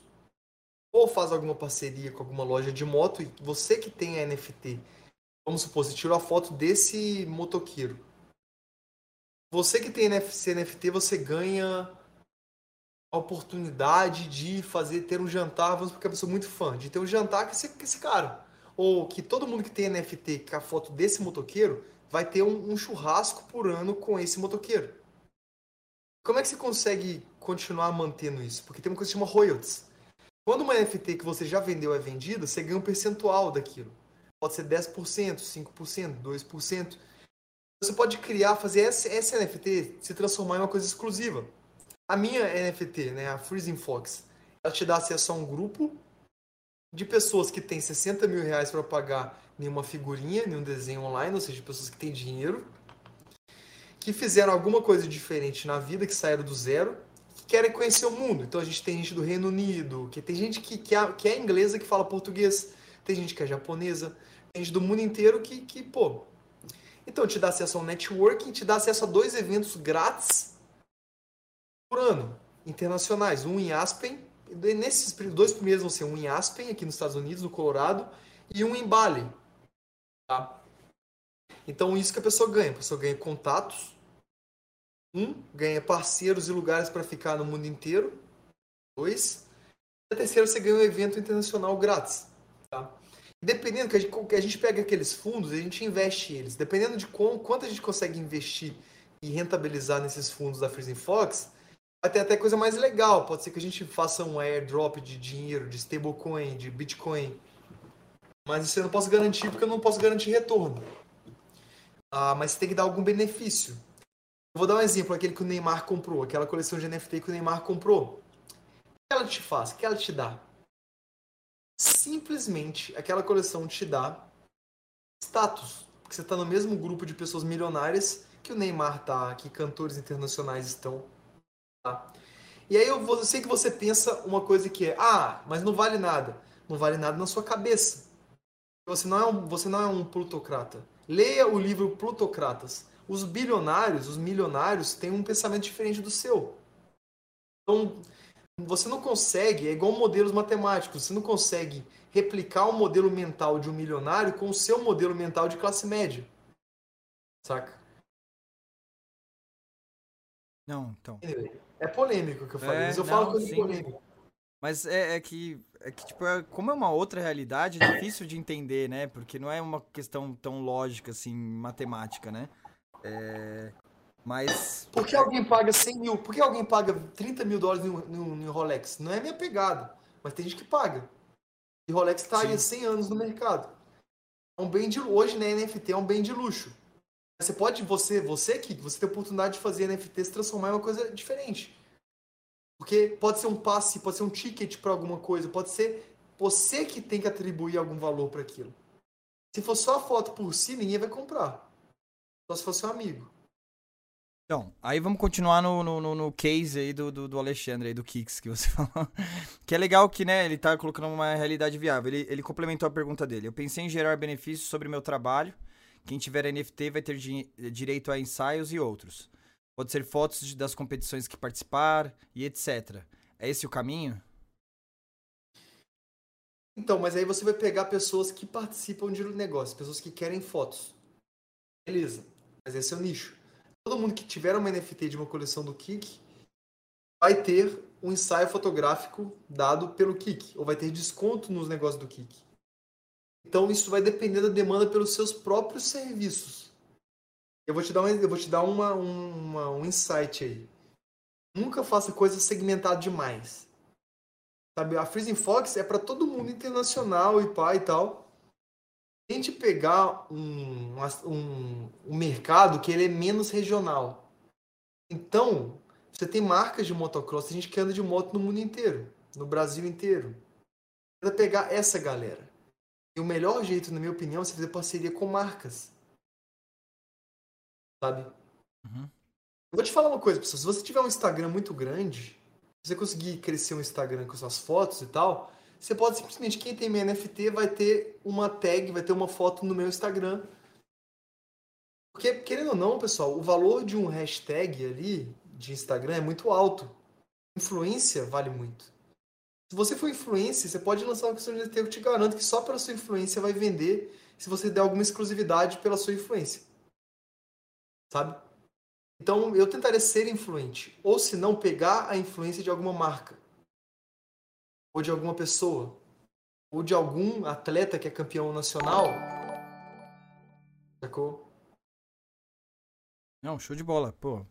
Beleza, Alexandre. Espero que tenha, que tenha te ajudado aí. É, depois, se quiser, mande outras perguntas aí. Mas legal. Agora vamos lá. É, a questão do, do voltando agora para um pouco da parte de criptomoeda, que também é um assunto importantíssimo, que gera dúvida em muitas pessoas. É, tem muita é, fake news aí, muita confusão sobre o que se trata, se vale a pena, se não vale. Muita gente cai no erro, tem muita gente que fica rica. É, eu queria desmistificar isso um pouco com você, né? E aí eu vou usar o, é, o termo que você usa aí de essas pirâmides que tem aí né, no mercado. Hoje está lotado. É, é, eu cuido da área de marketing da, da minha empresa, então da mesma forma que tem diversos para marketing digital, né, do que eu, de lançamento, fique rico é, com copyright, com não sei o quê. Bitcoin agora também virou moda, então você tem no YouTube lá diversos vídeos. Fique rico Bitcoin, ó. É, se inscreva que eu vou te falar qual carteira que vai né, render 600% e não sei o quê. Eu sei quem tá falando isso, é a maior mentira do mundo. Os caras vão e falam, os caras vão e falam sushi swap. Pessoal, se o sushi swap crescer, o que esse pessoal da Empíricos fala que pode crescer, ele vai ficar maior do que o Bitcoin, cinco vezes o Bitcoin. E o sushi swap é simplesmente uma compra e venda de cripto. Ou seja, é uma besteira do mundo, da galáxia. André é, então, Franco, e aí, como a gente filtra essa parada? É, de saber né, que a informação faz sentido ou não, é, de não cair nessas pegadinhas, quais as principais dicas aí que você dá? Gatilhos mentais. Leia um livro que chama 48 Leis do Poder. Se alguém vir falando, primeira coisa, se tiver carro caro na conversa, se tiver fique milionário na conversa, se tiver ganhe 10 mil vezes se tiver, a pessoa está simplesmente te iludindo, te manipulando para pegar o seu dinheiro, para te fazer de trouxa. Sabe? Quando você vai investir em um ativo, você está investindo em uma coisa incerta. Se alguém te vende certeza, se alguém te vende riqueza, essa pessoa está com duas mãos dentro do seu bolso. Ou você dá um soco na cara dela, ou você vai ser passado para trás. Então, cuidado com isso. Se tiver gatilho mental, primeiro, se tiver carro caro na conversa, se tiver uma grande cobertura, ah, fique rico. Com certeza a pessoa que está falando isso fica rica te vendendo essa ilusão de ficar rico. Curso. Né? Então, pegue exatamente três dedos da sua mão. Eu tô bêbado, não vou falar, não vou, não vou acabar não. Pode falar. Agora eu fiquei curioso, terminei. Três não. dedos. Não, tá não, bom, não, beleza, vamos manter. Mas. Esse aqui é um podcast de negócios. É, eu, que eu quero voltar aqui, eu não quero queimar meu filme de primeira. Tranquilo. Acho que a dica, acho que a dica é velha, mas eu vou te colocar um contraponto, porque assim, é, como eu falei, eu sou responsável da área de marketing da minha empresa. É, a questão de gatilhos mentais, aí tem aquela técnica também dos pecados capitais, você já deve ter ouvido falar, né? Que o cara pega lá justamente com a ganância, com, com, a, com a vaidade das pessoas, que isso né, entra a questão de gatilhos mentais também. Isso são técnicas de marketing que são válidas, são comprovadas que dá certo. Tanto por isso que, que as pessoas usam tanto. E aí vem uma parada meio que tipo é, o lado bom e o lado negro da força, né? Você pode você que escolhe para que lado você, que você quer usar. Então, assim, é, é, difícil, né? Porque às vezes o cara pode estar tá usando um gatilho mental. Eu acho que eu concordo com você em extremos, né, meu? Tipo, o cara. É, colocar mais é, um bolo de dinheiro, o Porsche dele, mostra que ele não tem confiança no produto, mas é, a questão do gatilhos mentais é uma técnica de marketing que funciona e não necessariamente quer dizer que o cara também não tenha nenhum conhecimento por trás, que ele não vai agregar nada. Então, não é um pouco complexo nesse sentido? É porque quando o foco é muito pesado. Porque é o seguinte, a gente tem que pensar o seguinte: cada pessoa tem o seu limite ético. Sim, é. Uma pessoa que posta simplesmente uma Ferrari, uma, uma coisa grande e te fala de valores, ó, oh, fique milionário. Essa pessoa, ela sabe que ela tá mentindo para você, que não é assim. Ela sabe que ela tá. Então, pra pessoa levar o seu o seu o seu padrão moral para mentir para você, já mostra alguma coisa da própria moralidade dela. Sim. Sabe? Hum. É... Eu, então, exemplo, eu vou até exemplificar para ficar mais fácil, que é um cara que usa, mas não usa no extremo. A cobertura do meu prédio dá para você ver a cidade inteira, um lugar lindo. Eu poderia falar que não, eu moro, eu comprei esse lugar. Eu vejo gente que uhum. mora na minha cidade que mostra a cobertura e fala que mora lá, que é o escritório é. dela. Tem uma cobertura aqui de casa que parece um lugar, parece um lugar tipo multimilionário. Eu moro no prédio, eu tenho direito aí na cobertura e eu tenho, eu tinha condição de morar aqui investindo em criptomoedas ou não investindo em criptomoedas. Meu carro, ele, eu comprei por 5 mil dólares no meu primeiro mês de trabalho. Não vou vender, compraria com criptomoedas sem criptomoedas. Essa coisa aqui, eu comprei com cripto sem cripto. A vida que eu vivo, vivo hoje, eu viveria 100% sem investir em cripto. Cripto me dá uhum. liberdade, eu te ensino os fundamentos. Se você quiser acreditar no que eu tô te falando, seja bem-vindo, senão vai pra puta que pariu. e, e foda-se. Eu não vou tentar mentir pra você que eu não preciso disso. Vai pra puta que pariu. É isso aí. Então, eu vou usar de exemplo que eh, eu uso tanto esse cara de exemplo, qualquer dia ou ele vai virar meu amigo ou ele vai me processar, que é o Érico Rocha, né? Que ele usa essa técnica de forma de lançamento. Ele é, né, acho que ensinou os outros caras que fazem essas porcaria aí hoje, né? Que é a questão dos gatilhos mentais e etc. E querendo ou não, assim, eh, eu não, não conheço ele por trás né, dos bastidores para ter certeza em que nível que ele, que ele utiliza as paradas, mas meu, o cara é referência, o cara realmente é um milionário hoje, né? Ele tem muita grana, ele lançou essa parada, então, tipo, como ele é o primeiro, ele é o que mais ganhou dinheiro em cima disso. Se várias pessoas já ganharam muito dinheiro com marketing digital, imagina ele sendo um dos pioneiros aqui no Brasil. Então, assim, e ele faz, acho que sem esses extremos, mas mostrando que ele tá viajando, que ele tá não sei aonde, etc. Então, tipo, ele usa, mas assim, sem, sem os extremos. Então, acho que ele é um exemplo disso. Mas é a questão do, do, do, filtro, né? O exagero ali e tal. E aí, assim, acho que até uma pesquisa, né? De você ir a, a, fundo, entender o nível de conhecimento, ver o discurso técnico do cara, né? Então, Thiago, eu acho que o mercado evolui. Uhum. O mercado ficou tão cheio de gente vendedora de sonhos que hoje, se você ser verdadeiro, você vai vender. Cara, eu não dou conta dos meus alunos. Eu não eu vou. Ah, quando você vai abrir curso? Eu já acabei de cancelar meu curso semana passada. Em julho não vou abrir mais. Porra, tô cansado, foda-se. Mas assim, mas anyway. Quando o mercado, por exemplo, esse negócio de, de vender gatilho mental, deu muito certo. Todo mundo começou a vender gatilho mental. Eu acho que hoje, graças a Deus, o mercado tá mais para vendo a verdade. As pessoas vão apreciar a verdade que elas estão cansadas de, de, de sofrer o gatilho mental. O melhor gatilho mental hoje é ser julgar real. É, eu acho que também é uma parada do, do, do duradouro, né? Acho que entre vários aspectos aí, do duradouro de tipo. Se o cara re, foi realmente beneficiado, vai durar para sempre, né? Esses gatilhos, o cara vai é. te. Você vai ser roubado uma vez, não vai ser roubado duas, né? Ninguém. Esses caras crescem e depois eles caem. É. Não tô falando mal do perdura, não, né? legal. Pô. Mas, cara, o Ícaro de Carvalho, é isso aí. Eu, eu gosto do Ícaro de Carvalho sabe? Hum. Então, mas agora beleza. Agora na questão da, da, das dicas que dão mesmo de criptomoedas e tal, é, como é que você identifica aquilo que, que às vezes possivelmente realmente vale, valeria a pena? O que, que, que você vê que é simplesmente furada, que já, ó, se quando for uma, alguma coisa nessa linha já sai fora? O que, que, você, que você dá de dica aí pro pessoal? É bem parecido com o curso online, do jeito que você imagina. Em criptos, tá dando pra escutar legal? Porque antes eu descobri que meu, meu microfone tava desligado. Acho que por um tempo ficou ruim o áudio.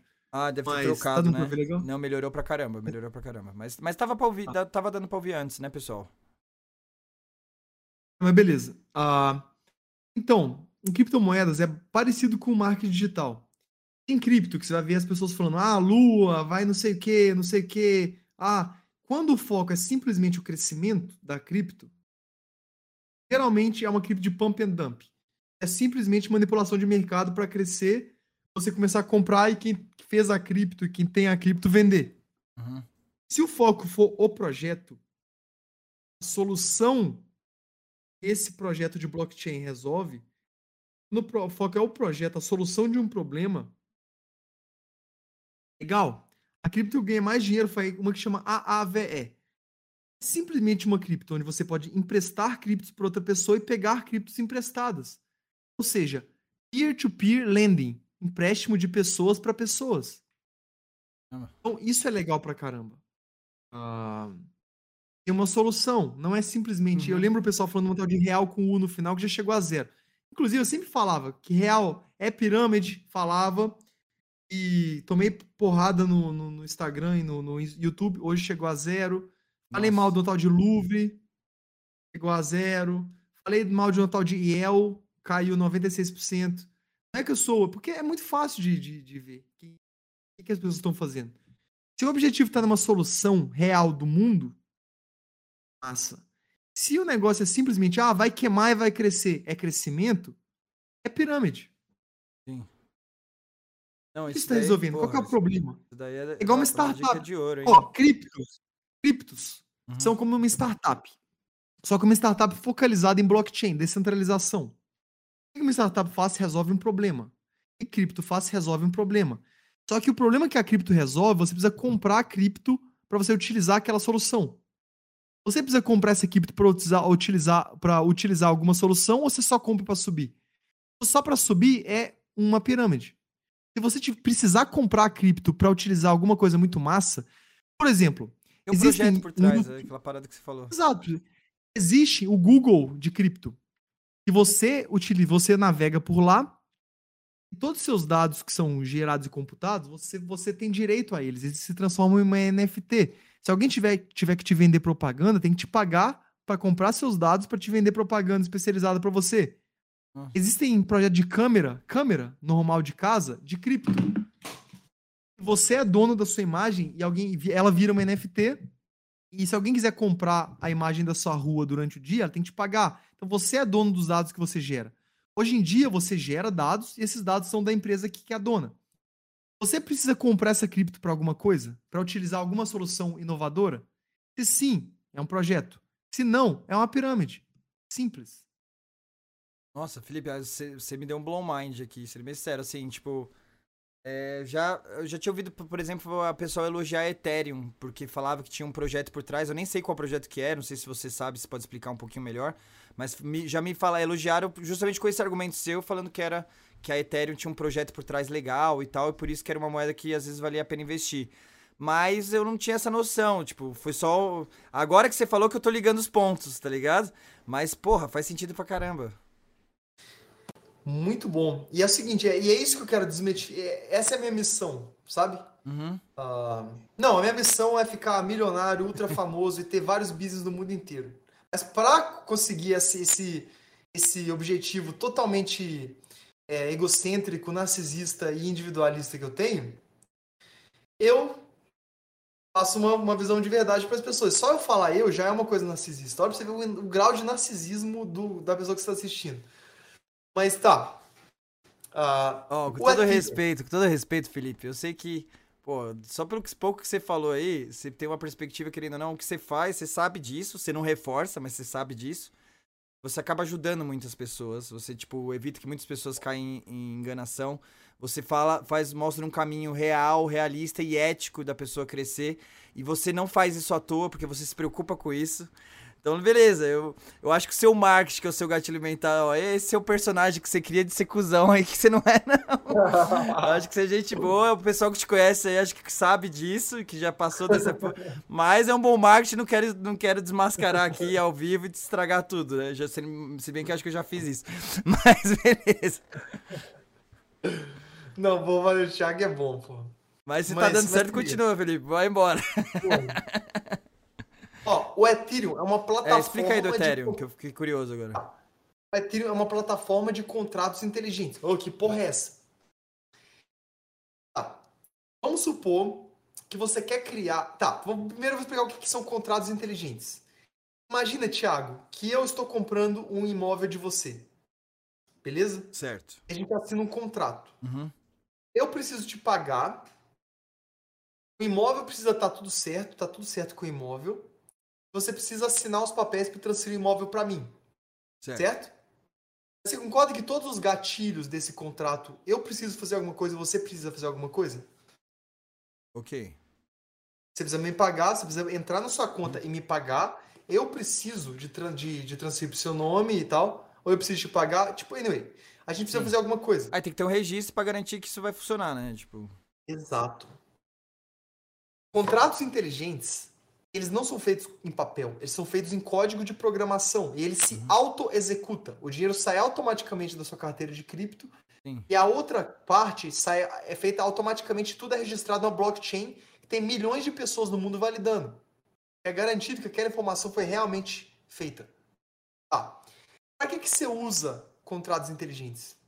Para criar projetos de cripto por que, que você precisa, não precisa criar um blockchain novo para fazer um projeto em cripto? Uhum. Eu vou dar um exemplo. Vamos supor. Ai, caramba, eu tenho que ligar aqui de novo o áudio, desculpa. Me, me avisa quando o áudio cair, porque esse negócio aqui cai aqui, ó, esse fio. Sim, não, áudio tranquilo. começa a Mas ficar sinceramente o essa é a assunto tá minha tão envolvente que às vezes eu nem percebo que, o- que a qualidade caiu. Peraí, ai, caraca. Nossa, eu tô pegando o áudio errado aqui, que, que jegue. Tá. Ah, pegando o negócio errado. Tá esse cabo aqui. Pra escutar, tá melhor agora? Ah, tá bem melhor. Mais limpo, né? Ah. Então, vamos imaginar que você quer fazer um negócio que. Tá, deixa eu pensar numa solução bem fácil aqui de vocês. Beleza. Você tem uma empresa de logística, Certo. tá? Você, você tem uma empresa de distribuição. Você quer criar um sistema onde a pessoa que está comprando no final, vamos supor que é Nike. A pessoa que está comprando no final sabe que aquilo é original, tá? Você vai criar um sistema que é um código de barra que passa ali na no produto quando tá saindo da fábrica, passa na distribuição e passa na loja e quando você compra, você passa e fala que aquele produto é seu. Para ter segurança que aquele negócio tá certo, você quer jogar aquilo numa base de dados de confiança. E blockchain nada mais é do que uma base de dados de confiança, que tá, tem pessoas validando aquela informação no mundo inteiro. Ou Certo. seja, tem milhões de pessoas garantindo que aquele é oficial. E outra coisa, se um, se um milhão de. Se mil pessoas que têm a base de dados ali, que, que mineram Ethereum, forem destruídas, des- destruir a máquina delas, tem mais milhões de pessoas que, que tem, que mineram. Uhum. Ou seja, é uma coisa tão. É uma coisa que ninguém consegue explodir, que tá no mundo inteiro. E é confiável que tem milhões de pessoas validando que aquilo é real.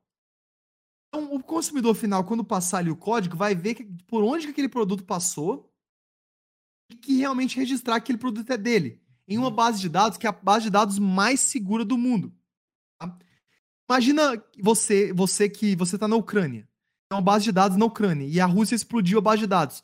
Se for centralizado, perdeu, acabou, aqueles dados sumiram. Imagina um banco que tem um, uma- um banco de dados. Aquele banco de dados explode, já era. Em blockchain, você precisa explodir o mundo inteiro. Ou seja, aquilo não acaba, aquilo é seguro. Uhum. Beleza. Então, o Ethereum permite que outras pessoas criem, criem projetos dentro da própria plataforma e que peguem aquela segurança, descentralização e escalabilidade da plataforma. Então, ele permite que várias pessoas tenham um blockchain. Mas elas não têm um blockchain, elas criam um blockchain dentro da própria Ethereum. Eu vou dar um exemplo. Na minha fraternidade, a gente tem a própria cripto nossa. Nossa, a Vel. Caramba. Mas eu dou de graça. Eu dou de graça. E a ideia dessa cripto é, quando uma pessoa ajudar a outra lá dentro, ela vai se premiar com a Vel. Esse Vel, eu tenho uma blockchain própria? Não, eu utilizo outra blockchain. Uhum. Então é o que a Ethereum faz. Ela permite que outras pessoas criem, criem, projetos de cripto dentro dela. Entendeu? Nossa. Mas a Ethereum usa a blockchain de alguém específico, do Bitcoin? Não, a? Ethereum, não, a Ethereum usa a própria blockchain dela. Ah, a Ethereum usa a própria. Você... É, Então, a- todas as plataformas de contratos inteligentes, Ethereum, Solana, Polygon, Cardano, Bitcoin, ah, meu Deus, milhões delas. Ah, Waves, Polkadot, Cardano, já falei. Tem várias. Sim. Liqua. elas têm a própria blockchain. Então elas são plataformas de contratos inteligentes. E a gente tem tokens. Na verdade, a cripto são as criptomoedas de uma plataforma. Token são as soluções que são feitas dentro da plataforma. Então, quando alguém fala token, eles não estão falando de Ethereum. Ethereum é uma cripto. E outras Sim. coisas, por exemplo, são token. Entendeu? Não, então, aí até no, na, na, na parada geral, aí, aí você explicou da, da importância do Ethereum, mas é, eu acho que para até fechar o raciocínio, o, exemplo que você deu do novo projeto que você tá agora, que é justamente criar uma nova utilidade para o blockchain, para facilitar a vida em algum em um processo, uma necessidade de mercado, que você falou na questão do mercado imobiliário, é, utilizando essa tecnologia para criar os tokens que você explicou no começo lá tal. E aí, é justamente esse tipo de projeto que traz uma inovação que você vê que faz sentido, que vale a pena investir. E no caso do seu, vai tá você vai estar tá vinculado a uma nova moeda ou você vai usar uma moeda já existente? Ah, no caso da Vel, a minha empresa, a minha, a minha, minha, minha fraternidade? É, não, não, não, não, não da moeda, do projeto. Você vai usar a Vel, você vai, já, vai criar uma outra criptomoeda ou você vai basear o projeto em uma moeda já existente? Vou te dar um exemplo. Eu uhum. sempre vou utilizar uma moeda já existente. A Vel, ela é feita em Polygon. Tá dentro. Entendi, entendi. Polygon é uma blockchain. Entendi. Você vai tá. usar uma blockchain já, já existente que não faz sentido você criar uma que é muito esforço. Exato. E onde que entra a cripto da blockchain? Toda vez que alguém vai transacionar a Vel, ele tem que pagar os FIIs, milésimos de centavos. Uhum. Milésimos de centavos. Centavos já é cento milésimos. Eu sei que foi uma besteira gigantesca.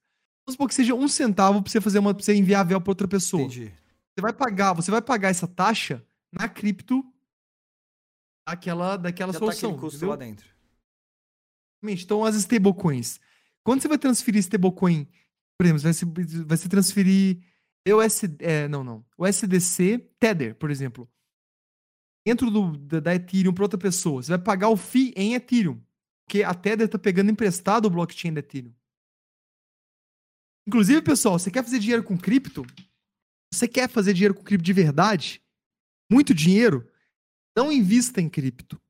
Crie sua própria solução. Aprende a utilizar, aprenda a utilizar o blockchain para solucionar um problema que você conhece. Quer ficar milionário com cripto? Essa é a melhor forma.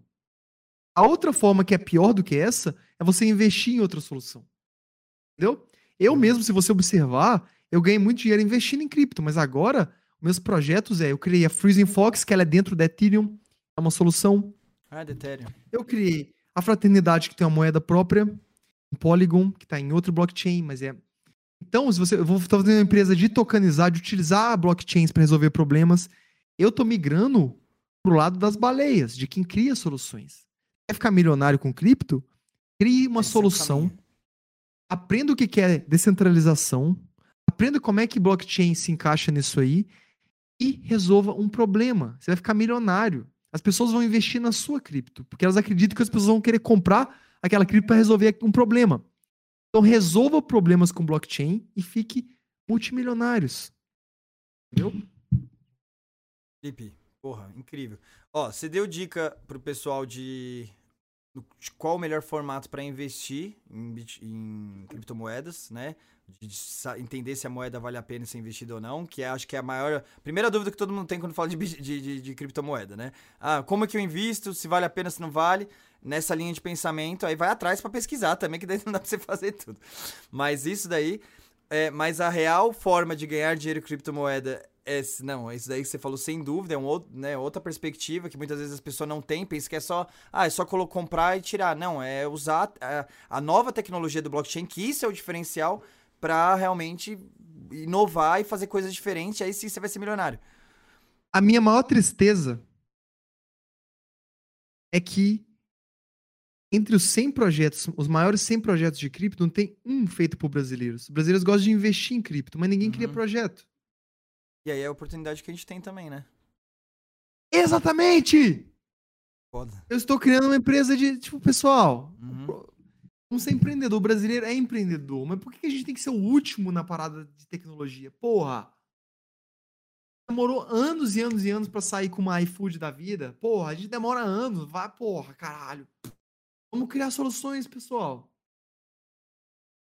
Foda, é verdade. Vamos, vamos, vamos liberar. Por que a gente deixa os americanos, os sul-coreanos, e os indianos dominarem essa parada? Por que a gente não é capaz de fazer uma solução? Não de ficar comprando, ou eu vou investir nessa cripto. Vamos criar uma solução. Você trabalha com farmácia, como é que a gente consegue utilizar a descentralização para melhorar? Uhum. Como é que a gente consegue? Pense nisso como empreendedorismo, pessoal. Vamos liderar essa parada. Foda-se investir, foda-se, investe no seu negócio e utiliza cripto, caralho. Foda, foda. Então, aí, assim, até pra, pra gente concluir o nosso bate-papo, pô, Felipe, vontade de conversar com você mais a noite inteira aí, até queria fazer um happy hour contigo aí. Vamos marcar pra uma próxima aí, que, que, que faço total questão. Mas, assim, é, depois de uma dica dessa é foda, né? Você já fechou super bem. Eu queria que você desse uma, uma última dica, né? Que nem eu falei pra você, falou, já ensinou o caminho das pedras para investir, já ensinou o que, que é melhor que investir, né? Que é realmente você usar essa tecnologia para empreender, para inovar. Agora eu queria que você desse uma última dica geral pro pessoal, para que tá começando. E aí, já numa perspectiva um pouco até mais pessoal, é, até naquela perspectiva que você passou por isso, que você contou um pouquinho da sua história, que foi muito legal, deu vários é, inputs aí pro pessoal que tá assistindo.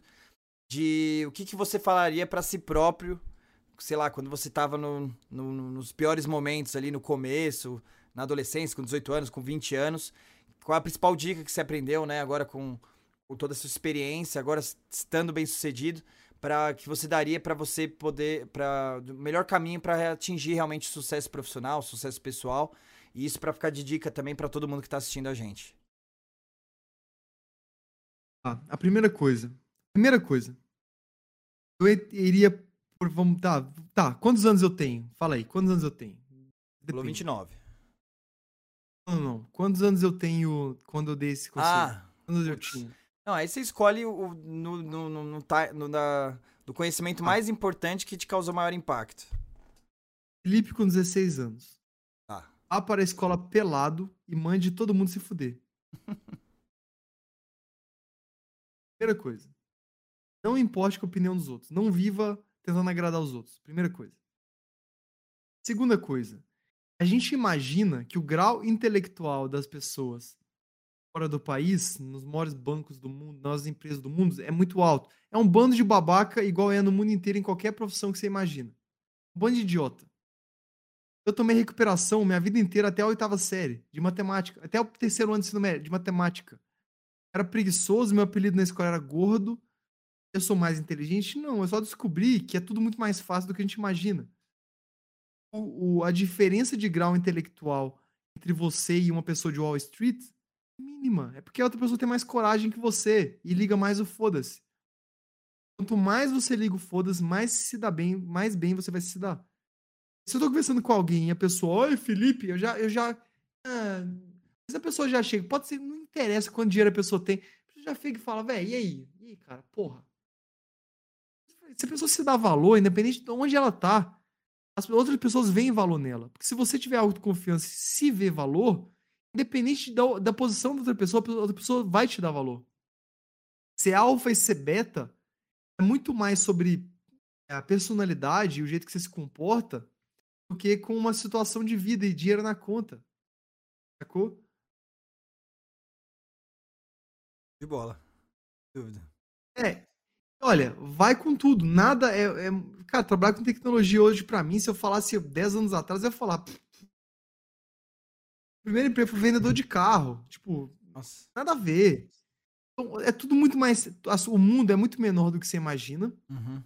As pessoas fodas que você admira e você idolatra às vezes são muito mais parecidas inte intelectualmente com você do que você imagina. Você dê mais valor e seja ousado e não desista. Seja gente desistindo. É isso. Pô, show de bola, Felipe. Não. Só reforçando seu argumento, você falou da questão de achar as pessoas fodas, isso daí é uma ilusão foda também que você aprende com o tempo, né?